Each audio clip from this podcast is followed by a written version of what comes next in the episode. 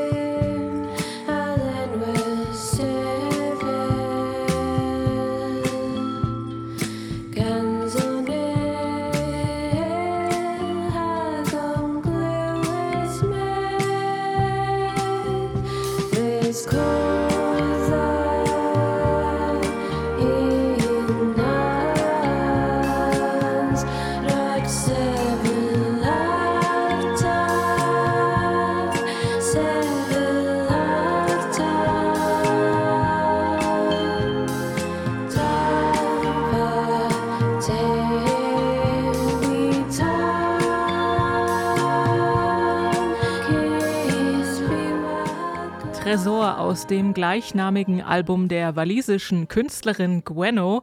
Stilistisch bewegt sie sich zwischen Beach House, 60s und Psychedelic Pop mit Krautrock und Wave-Ausflügen.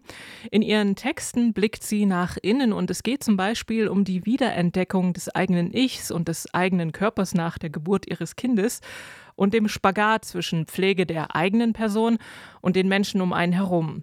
Aber sie spricht auch politische Themen an, wie zum Beispiel in dem Stück NYCAW, was übersetzt bedeutet Wales is not for sale. Denn es gibt dort ein großes Problem mit Leuten, die so Zweitwohnungen und Ferienhäuser haben und die immer mehr überhand nehmen und das macht den äh, Städten und Communities dort durchaus Schwierigkeiten. Insgesamt ist es eine echt interessante Platte. Es ist halt natürlich ein bisschen schade, dass man die Texte nicht versteht, aber man kann und sollte sich trotzdem drauf einlassen, finde ich, auf ihre mit Bedacht aufgetürmten Pop-Songs. Und ich finde es auch sehr cool, die Sprachmelodie zu hören und äh, auch wenn man es nicht versteht. Aber die Musik, die zieht einen wirklich rein und je öfter man sich die Songs anhört, desto mehr entfaltet sich ihre Schönheit. Von Cornish jetzt zu Deutsch, einer Sprache, die wir ja ganz gut kennen und können. Genau wie der Künstler, um den es jetzt geht, Jochen Diestelmeier. Seit Anfang der 90er macht der schon deutschsprachigen Indie-Rock bzw. Songwriter-Pop. Zunächst mit der Gruppe Blumfeld, die in den 90ern wirklich sehr tolle Platten gemacht hat und neben Tokotronic eine der Vertreter des sogenannten Diskurspop war. 2009 erschien das erste Soloalbum von Jochen Diestelmeier. Heavy hat das geheißen. Dann gab es noch ein Coveralbum und jetzt kommt Gefühlte Wahrheiten, was streng genommen also das zweite Soloalbum ist, denn es ist das erste mit neun Stücken seit dem ersten Heavy. Und dieser Song heißt Zurück zu mir.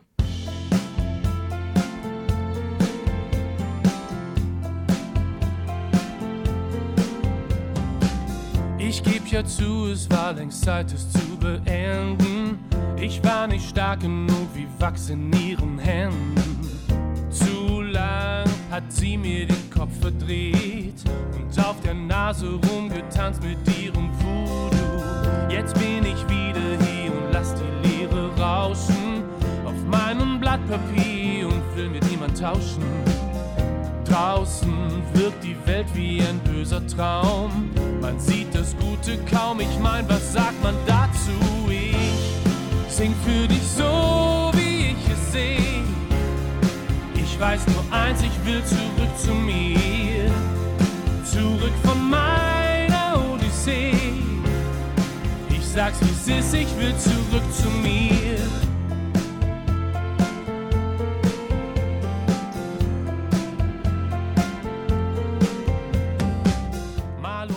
Zurück zu mir aus dem Album Gefühlte Wahrheiten von Jochen Diestelmeier. Musikalisch bewegen sich die Songs so zwischen Soul, RB, 80s Pop, Singer, Songwriter und sind teilweise auch ziemlich lang, also sieben oder sogar elf Minuten.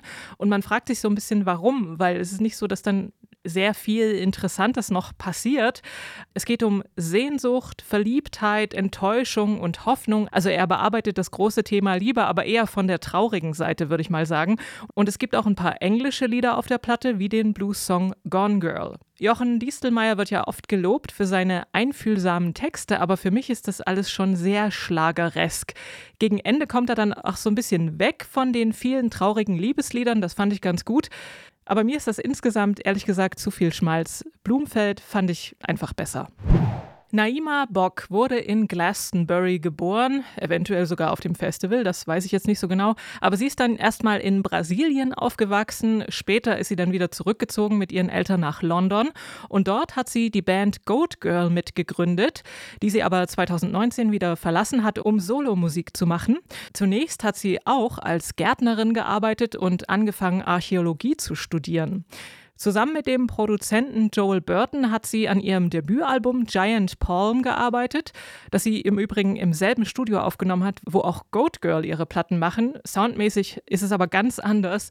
Giant Palm klingt wie ein Culture Clash zwischen brasilianischer Folkmusik und akustischem Indie-Rock.